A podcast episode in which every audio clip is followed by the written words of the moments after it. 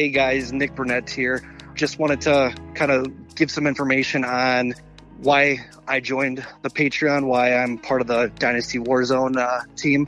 Downloaded the Dynasty Warzone podcast. It took one day. Joined the Patreon. Reached out to Memphis about a situation with one of my rosters. And the kind of feedback I got was, hey, Nick, why don't you give me a call?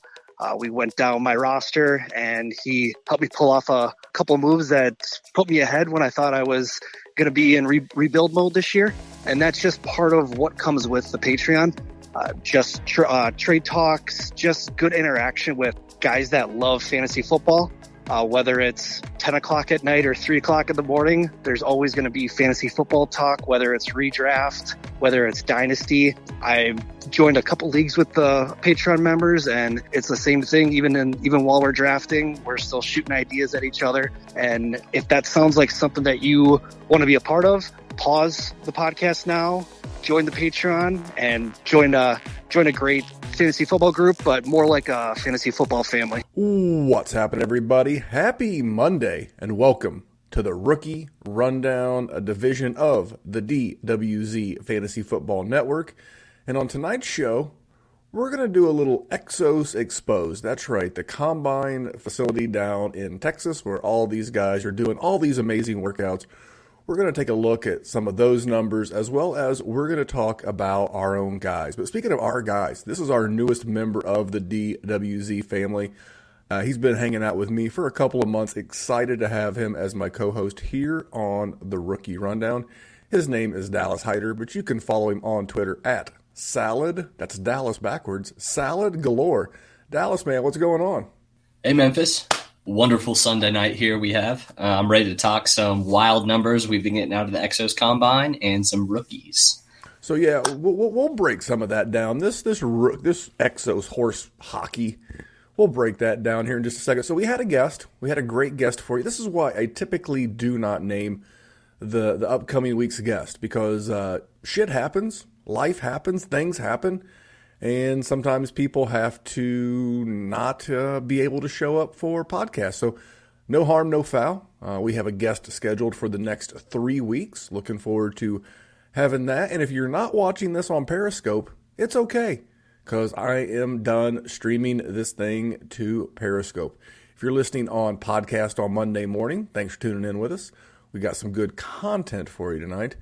And uh, before we get into that, so I'll make sure to talk about five-star reviews. That's right, five-star reviews. That is how we grow the show. We can't do it without you. So if you're listening on a podcast, if you're watching live on YouTube, easiest thing to do, rate, review, subscribe, and share. Pick one of those things.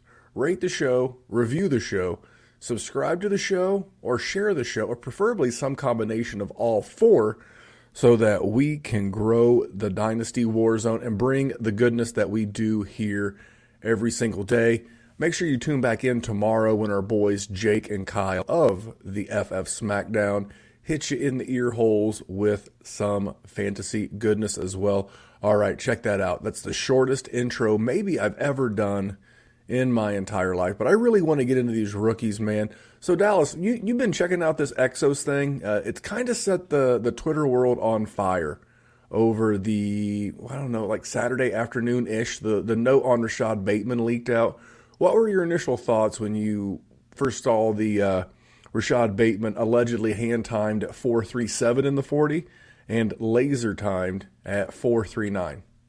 Yeah, I immediately said there's no way in hell that's what actually happened. Uh, Rashad Bateman's my guy. And you're a fan. And you're a fan, yeah, right? You're a Rashad Bateman fan, so you you want this to be true.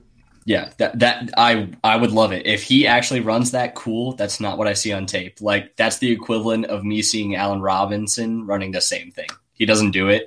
It's not in his repertoire. The forty time is not something I'm even remotely looking into when I'm looking at these Exos times. I'm focused on more of the physicality. I'm looking at the measurables. I'm looking at the how much weight can they push repeatedly with their chest. I want to see functional strength, stuff like that. I don't care about how fast you are. Um, it's not the same type of timing that we're used to with our normal combine. So getting stuff, although from an like athletic center, like Exos, who a lot of people train with, it's not the same thing. So taking the numbers as oranges to oranges doesn't make sense in this situation. For for me, it just, you have to remember, these guys are paying to be here. They are paying to train at this facility. Does anyone, does Exos, the hosting site, do the players, does anyone have anything to gain by these numbers not being good? Does anyone have anything to gain by these numbers being accurate? They don't.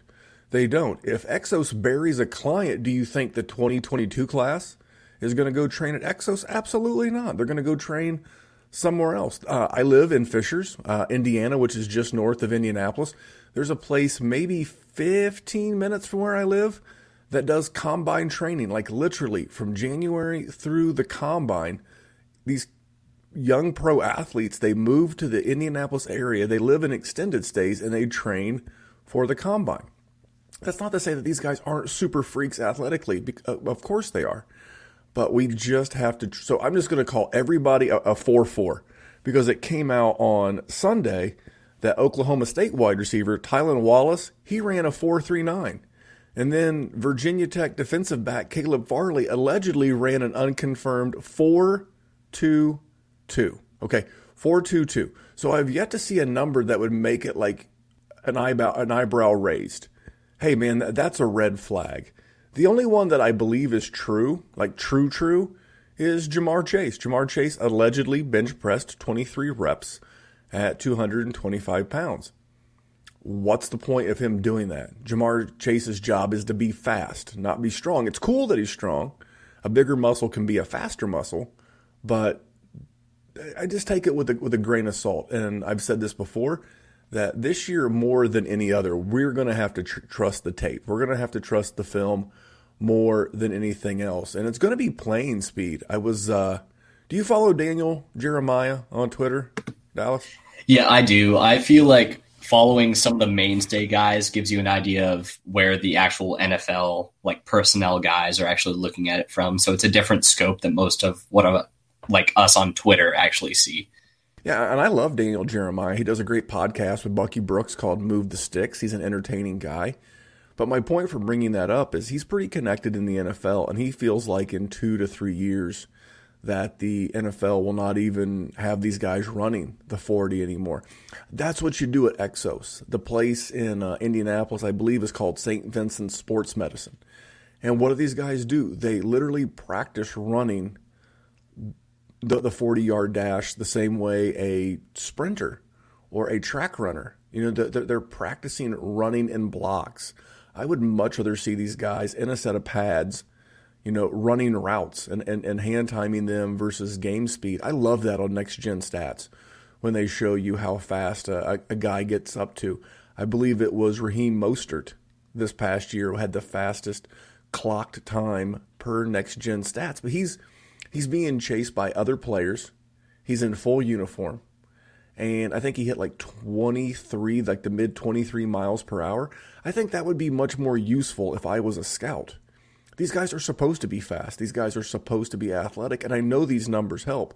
My goal here is not to poo-poo the numbers and what these guys are doing athletically. It's just to remind you the Dynasty G M who's going to be putting these guys on the back end of your Dynasty rosters, to take it with a grain of salt. For so many years, so many years, we've relied on websites, and I'll just use one that I personally think is the best in the industry, and that's Player Profiler.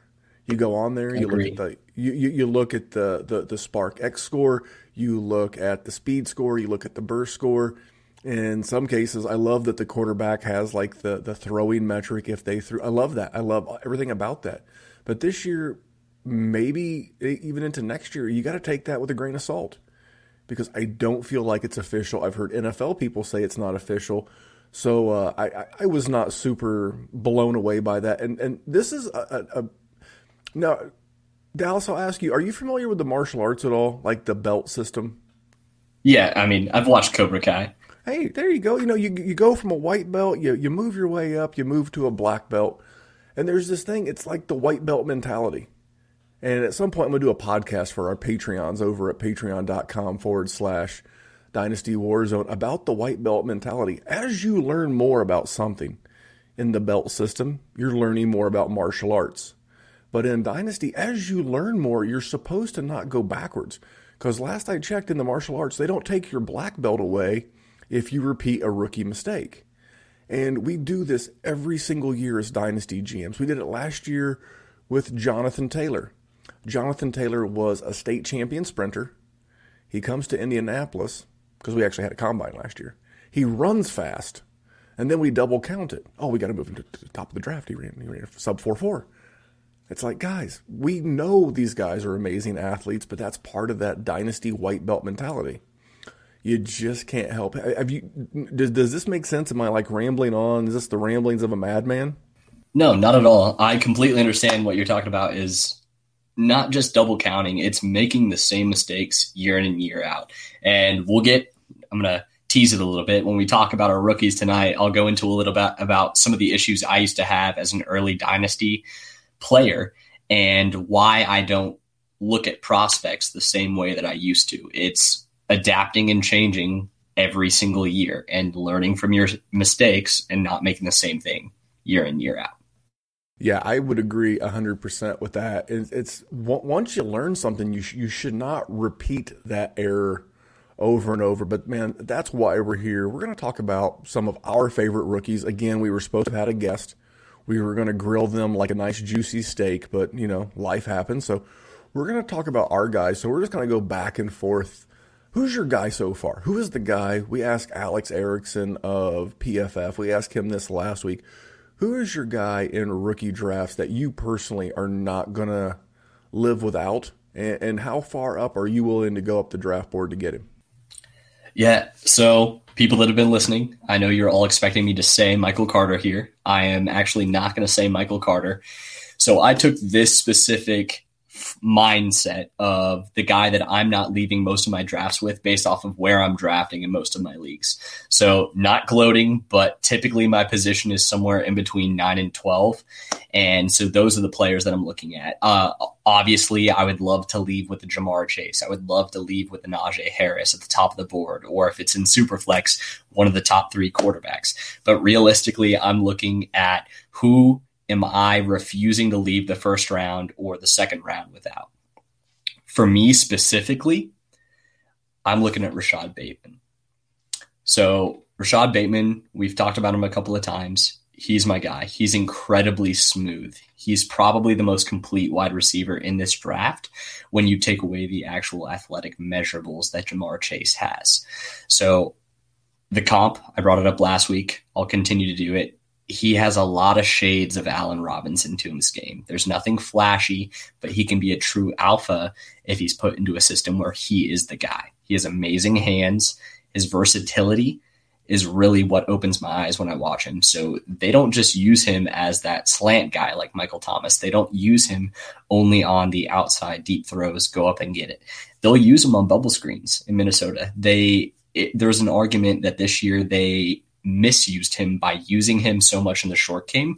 But I think it's actually nice that we all got to see that his short game is actually pretty effective. He can take those little three-yard dig routes. He can take those little out routes to the sideline for the four-yard gains.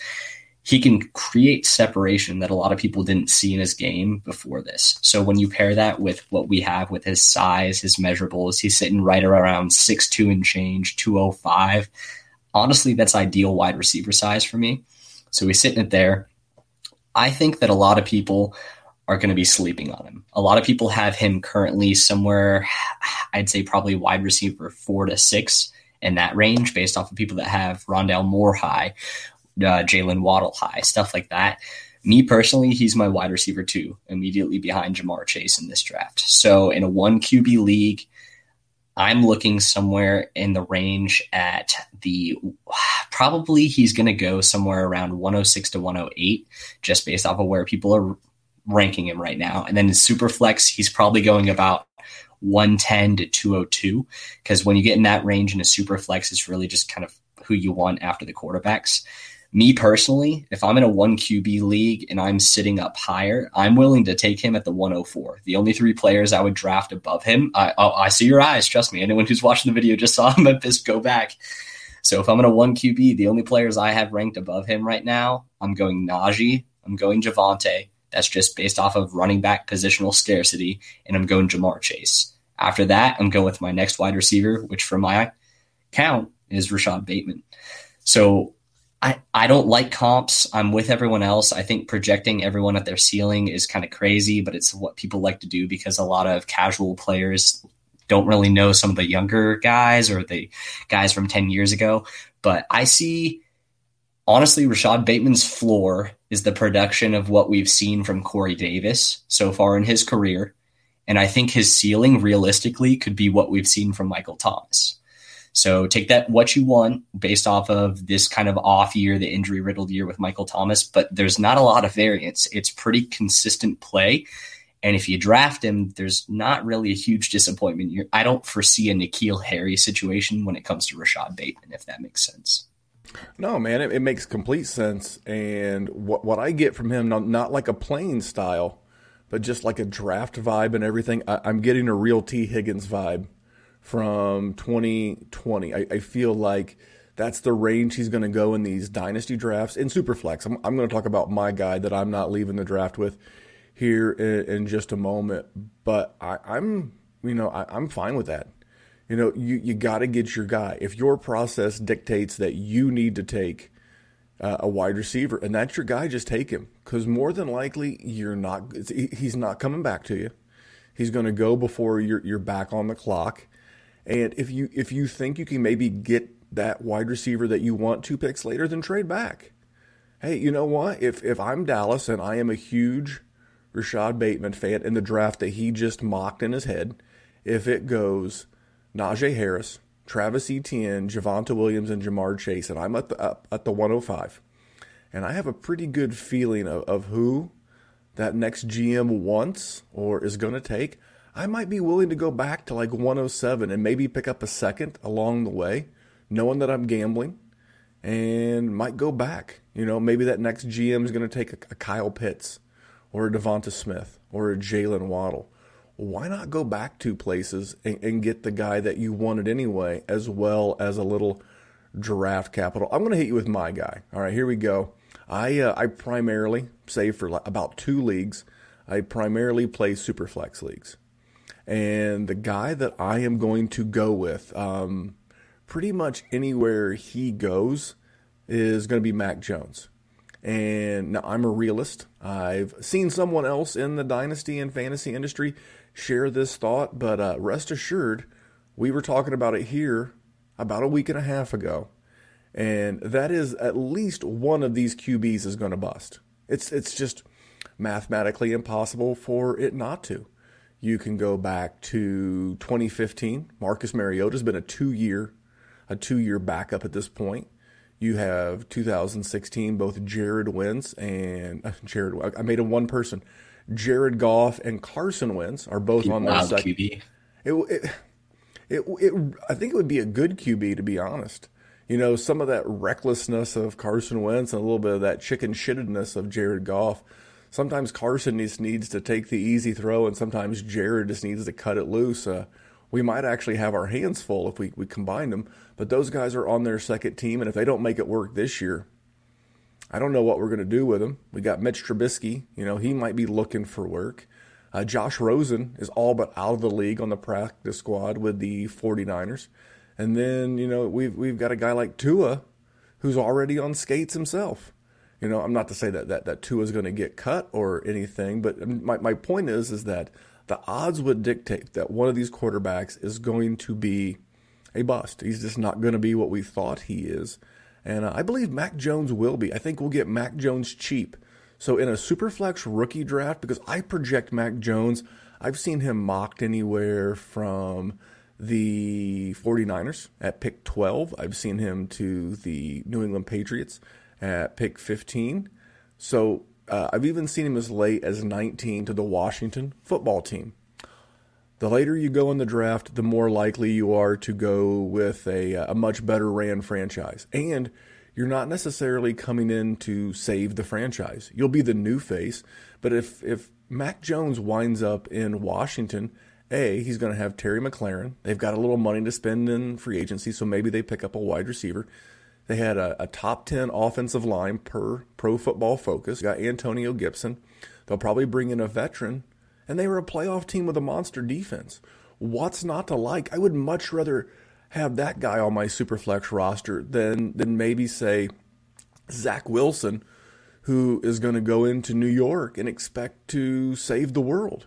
It's it's a much different thing. You got a kid going from B Y U, from Mormon country out there in Utah, to the Big Apple, bright lights in big city. And oh, not only that, but you have to save you have to save the franchise. You've got to be the face. You've got to take us from what, two and fourteen and get us there.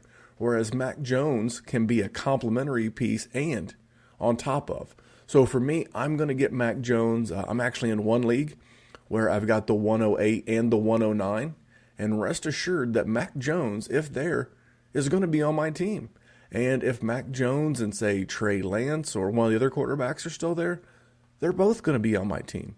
Because there's never, ever, ever a cheaper opportunity to get quarterbacks than in your rookie draft. So what do you think of Mac Jones, man? Before you tell me who you're not taking, tell me uh, your thoughts on Mac Jones. Are you a believer? Are you not a believer? Uh, thoughts? Yeah, I completely agree with the Mac Jones take on that situation. I'm in the same boat as you. There's a lot of those teams that I have where I'm in the one oh eight to one twelve range, like I was talking about. And if I'm in Superflex, I'm pulling the trigger immediately. I made the mistake in the past, specifically last year. I think of one specific situation. It It's not as terrible based off of the fact that it's a tight end premium, but I ended up trading the one ten when Justin Herbert was still on the board for Sam Darnold, T J Hawkinson, and uh, it was a wide receiver that became irrelevant. It didn't matter. I ended up getting Hawk with the pick, which in tight end premium wasn't terrible, but I would have to trade multiple firsts at this point to get Herbert in that same league.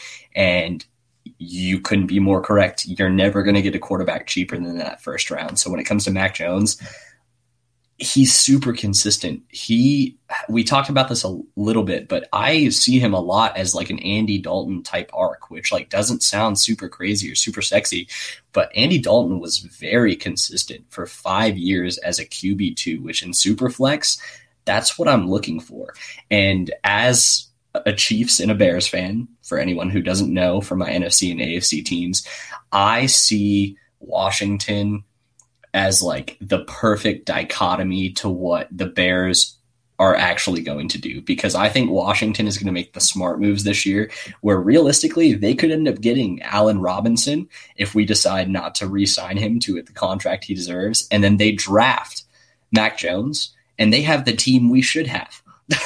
Like that's that's honestly what I see happening.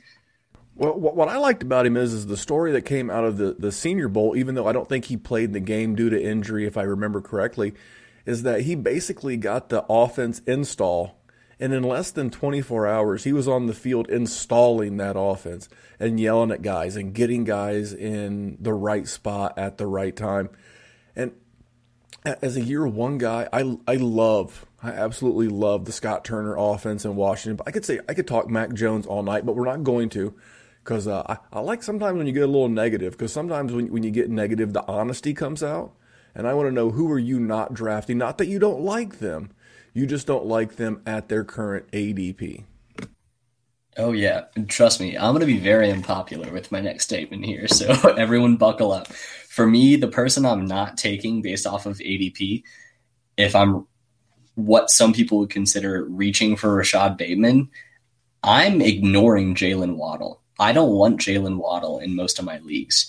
Where he's going right now, he's going as the wide receiver two to three in the class. You're going to have to take him mid-first round. I honestly don't see it. And I understand that there's a lot of, oh, but he's so dynamic, these plays, watch these plays, everything like that. He's never really broken out. He's the definition of a projection player.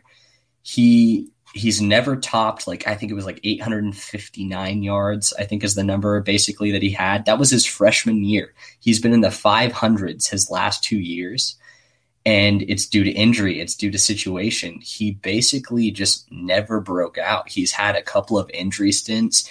He has no true breakout that those analytic guys like to talk about. No, don't get me wrong. He's hella athletic. I completely attest to that. You see him on some plays in game and you're like, wow, that's amazing. How do you do that? He killed three angles with that run. we were saying the same thing about Henry Ruggs last year. I'm not saying they're the same play style. I'm just saying that projecting production at the wide receiver like position specifically is a dangerous game. In the last five years or so, the only player that successful projection happened on would probably be D K Metcalf when it comes to transitioning into the N F L. And that was solely due to injury. That wasn't due to competition or anything like that. He just was missing the games. When he was there with A J Brown at Ole Miss, he was still putting up numbers. It's just his availability was in question. So we had to project. We basically had to do projections as to what his full season would be. But for me, he's going that wide receiver two, three range. I have him somewhere in between six and seven. And I don't feel good about it. So like I said, based off of his A D P, I'm not going to be drafting him where he's at. I think realistically, again, we'll go with that floor ceiling comp with all these players that we're talking about tonight. I see a floor of John Ross. Realistically, I, I, yeah, your eyes should get big in that situation. A floor of John Ross if he's put in the wrong offense and he's not utilized correctly, or a ceiling of like peak Deshaun Jackson. And so he's good, he's great, but it's not a player I see lasting long-term regardless of the situation. That's my take on Jaylen Waddle, so I'm not taking it. Well, well, the first minute when, when you, yes, if you're not watching, if you're not subscribed, if you're listening to this on podcast, first of all, thank you for, for tuning in. But if you're not watching this live on YouTube, um, you cannot see my facial expressions, because when I heard that, this was the first thing that came to my mind about Jaylen Waddle. Playing with my fucking name. I'll drill y'all. Stop playing with my name. Stop playing with my name. I ain't gonna say it no more. Put some respect on my name. You understand me? When y'all saying my name, put some respect on it. Man, that hurts. I, I am a, a Jaylen Waddle apologist. I am a Jaylen Waddle fan. Um, again, we don't go. We don't do our own comps. I just think it's. I could be doing more of you, the listener, a service by reading more and. Un, uh, And, and trying to get a better understanding of the industry consensus than than than doing that. But I, I, I heard a comp between somewhere between T Y Hilton and Tyreek Hill. And I was like, I, I know, I see your face. Again, you got to be watching on YouTube. I, I see your face, but I, I like Jaylen Waddle, but I totally respect that. You know, I'm, uh, I, I believe that he's the goods, but you know what?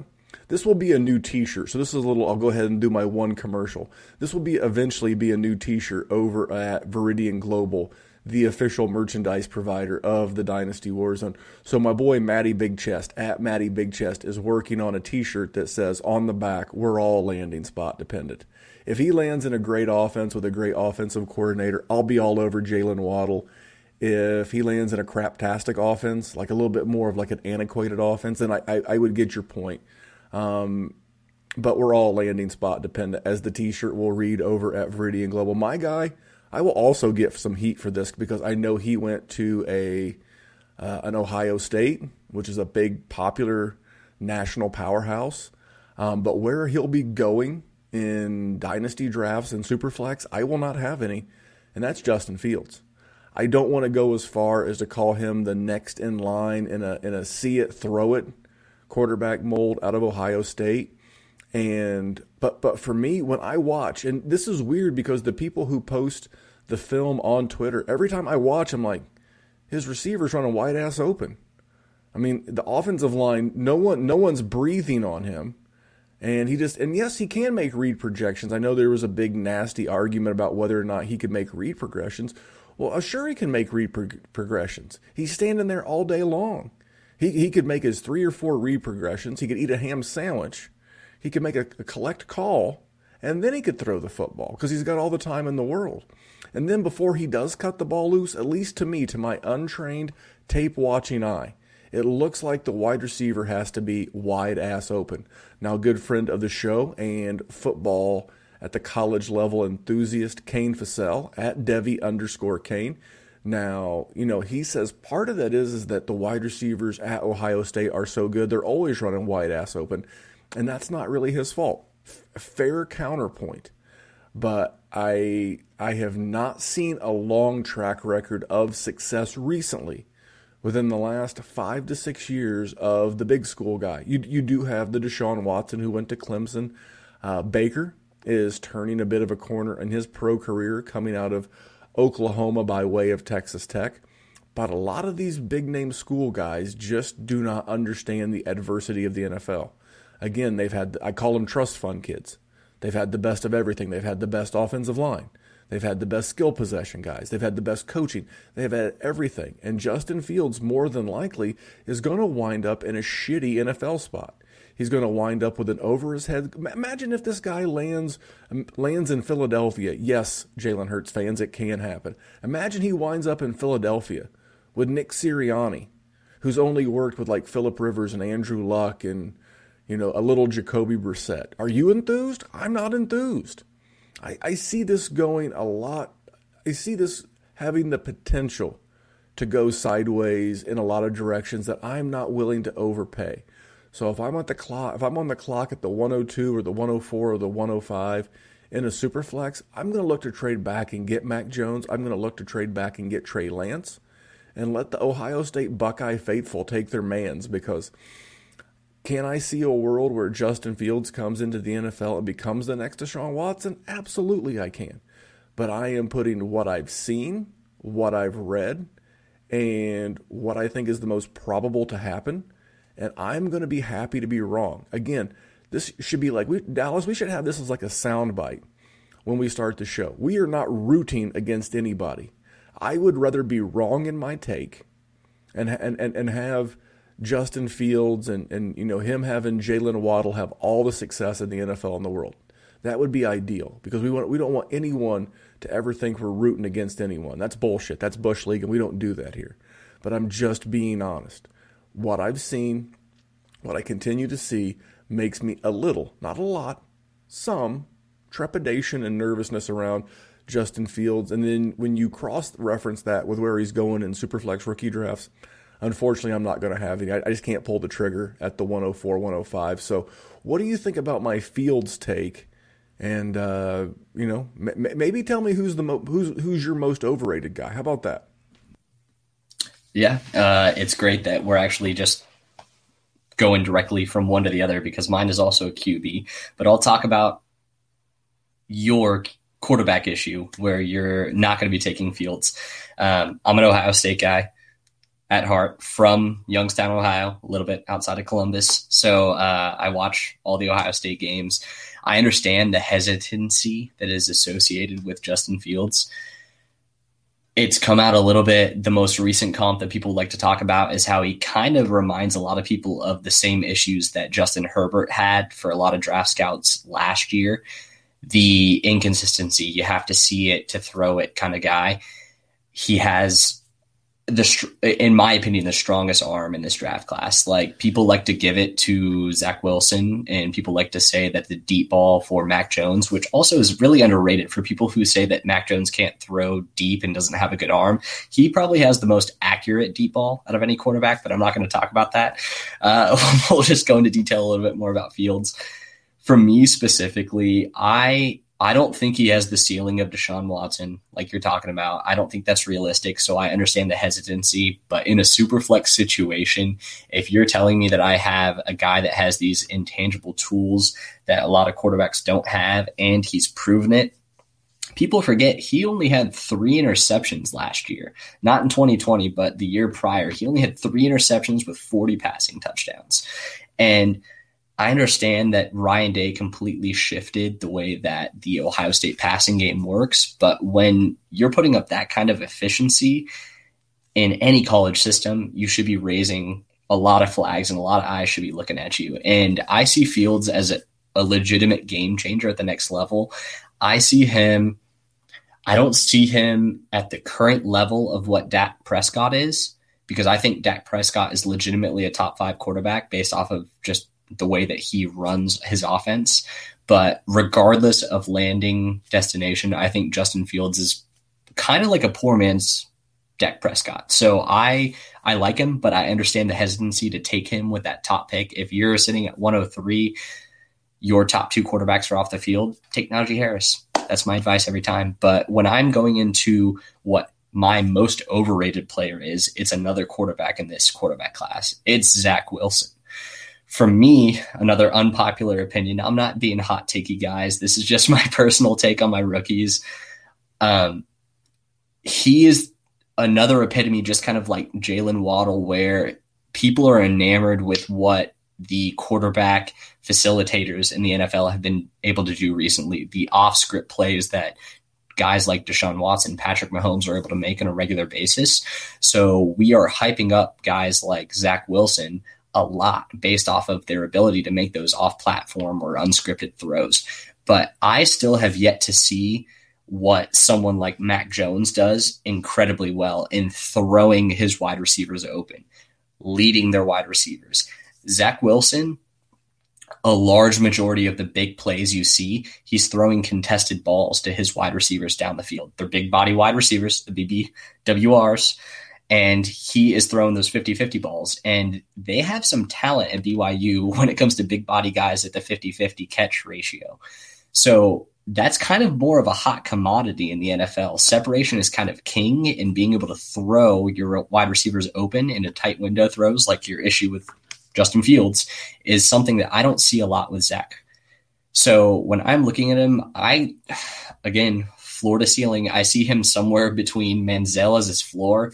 And I saw a perfect comp earlier last week, actually, about this. I think realistically, we're looking at Ryan Fitzpatrick when it comes to Zach Wilson, the gunslinger who's not allowed to, like, not afraid to throw it. He's going to sling it around. It's going to be great sometimes. He's going to give you those amazing games where you're like, this guy's amazing, but he's going to make a lot of boneheaded mistakes when it comes to interceptions and forcing the ball, because he's got that mentality, that Manziel mentality that Fitzpatrick has.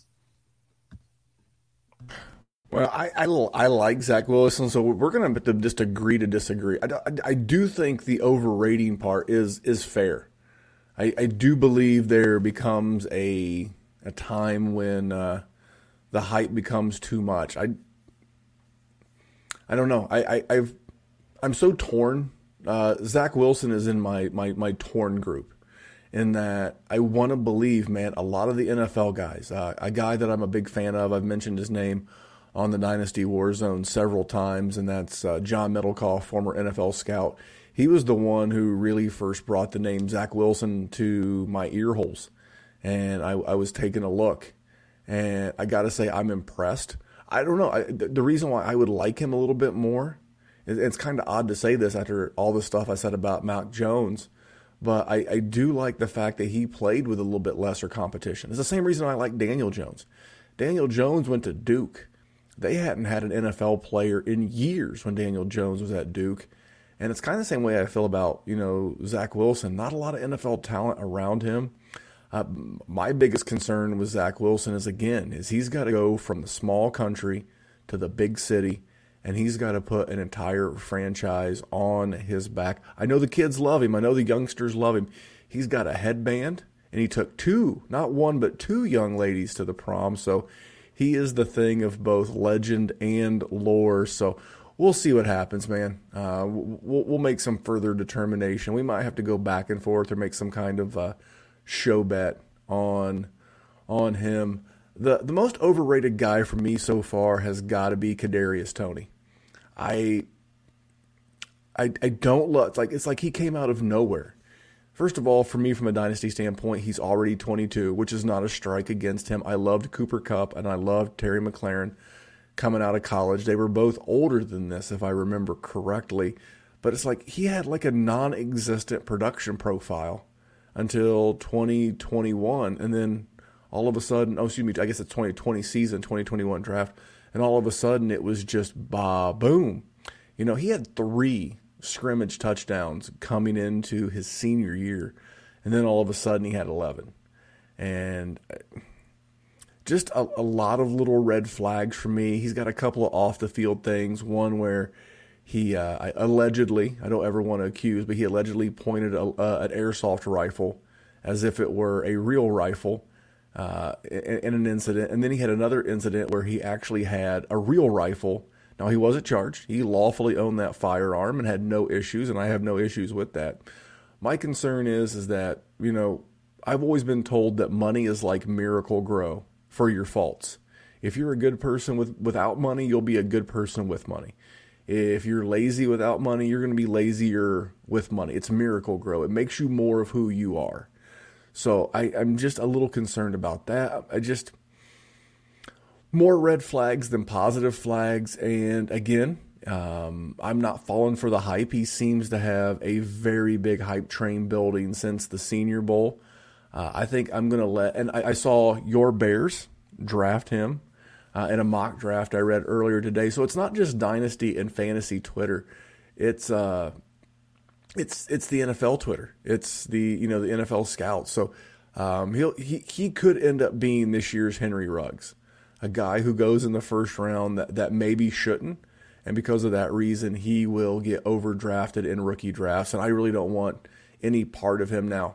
Uh, I've seen him go as late as the third round. In the late second, early third, I'm, I'm interested. I, I'm totally interested, especially depending upon where he goes. But, uh, man, I, I, I got to say he's overrated. Who's underrated? We, we, we've given you a couple of overrated guys. We've given you Zach Wilson. We've given you Kadarius Toney. Who's underrated? Yeah, for me, my underrated guy that I'm falling in love with in this draft cycle is Tamorrion Terry out of Florida State University. He is a freak athletically. He he has the production.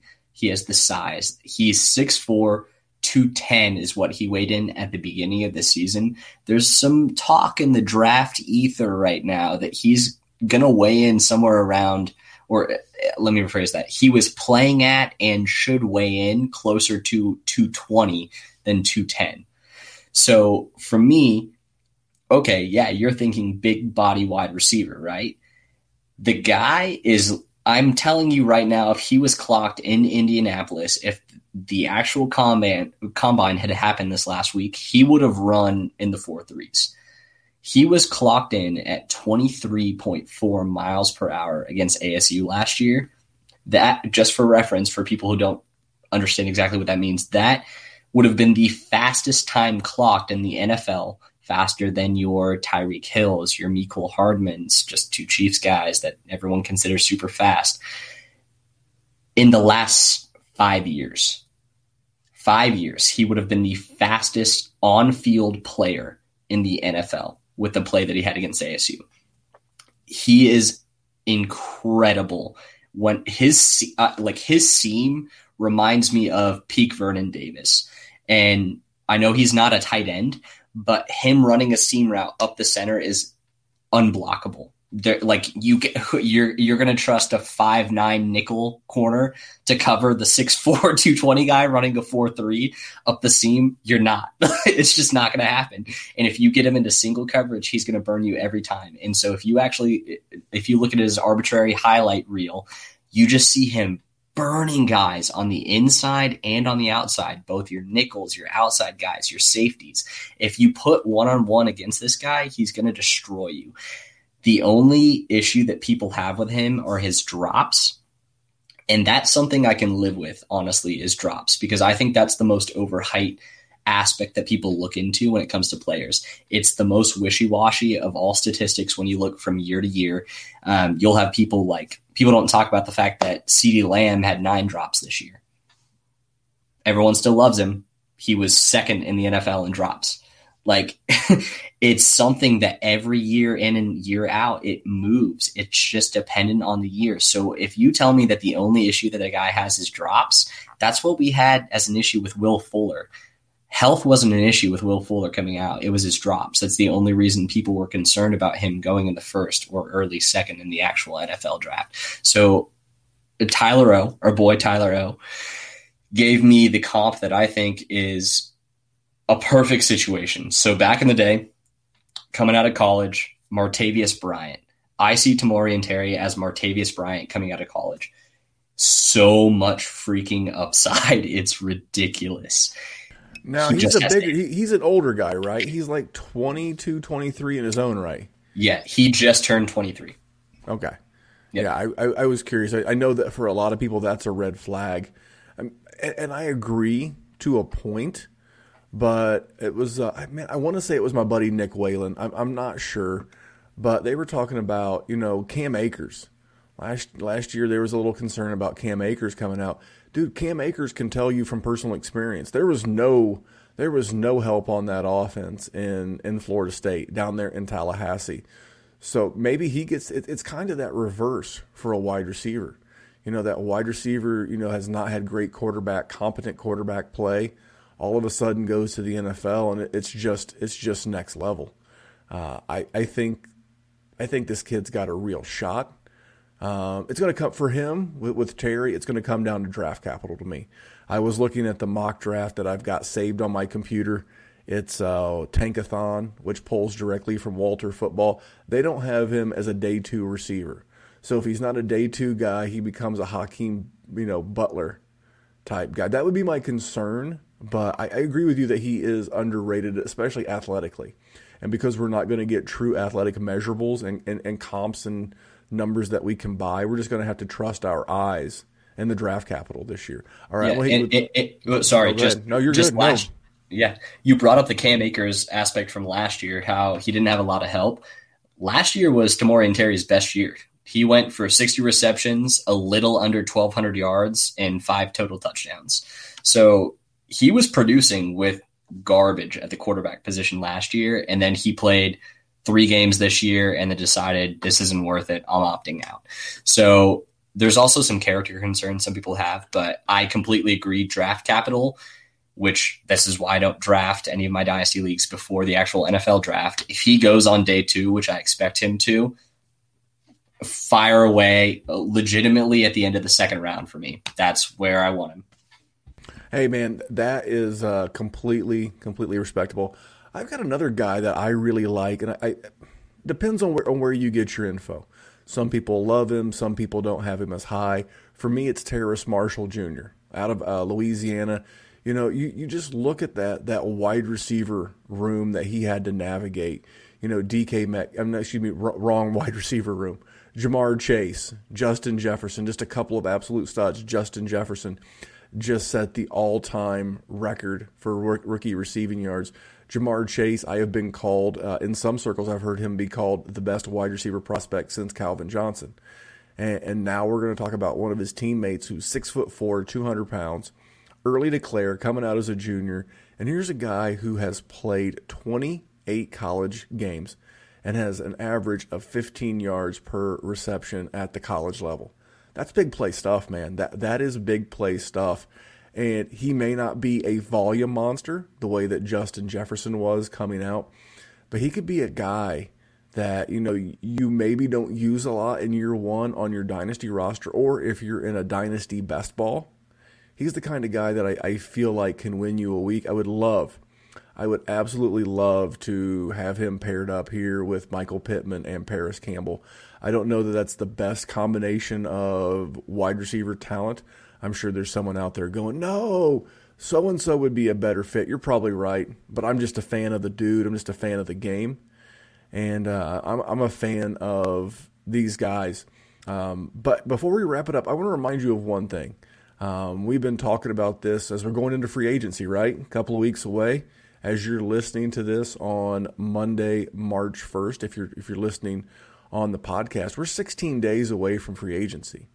And as you're investing in your dynasty rosters, in, in these guys, remember, the N C double A is doing a great job. You can literally go back to the rookie class of two thousand eighteen with D J Moore, with Cortland Sutton, with Calvin Ridley, to two thousand nineteen, you know, with D K and A J Brown, and then last year with Justin Jefferson.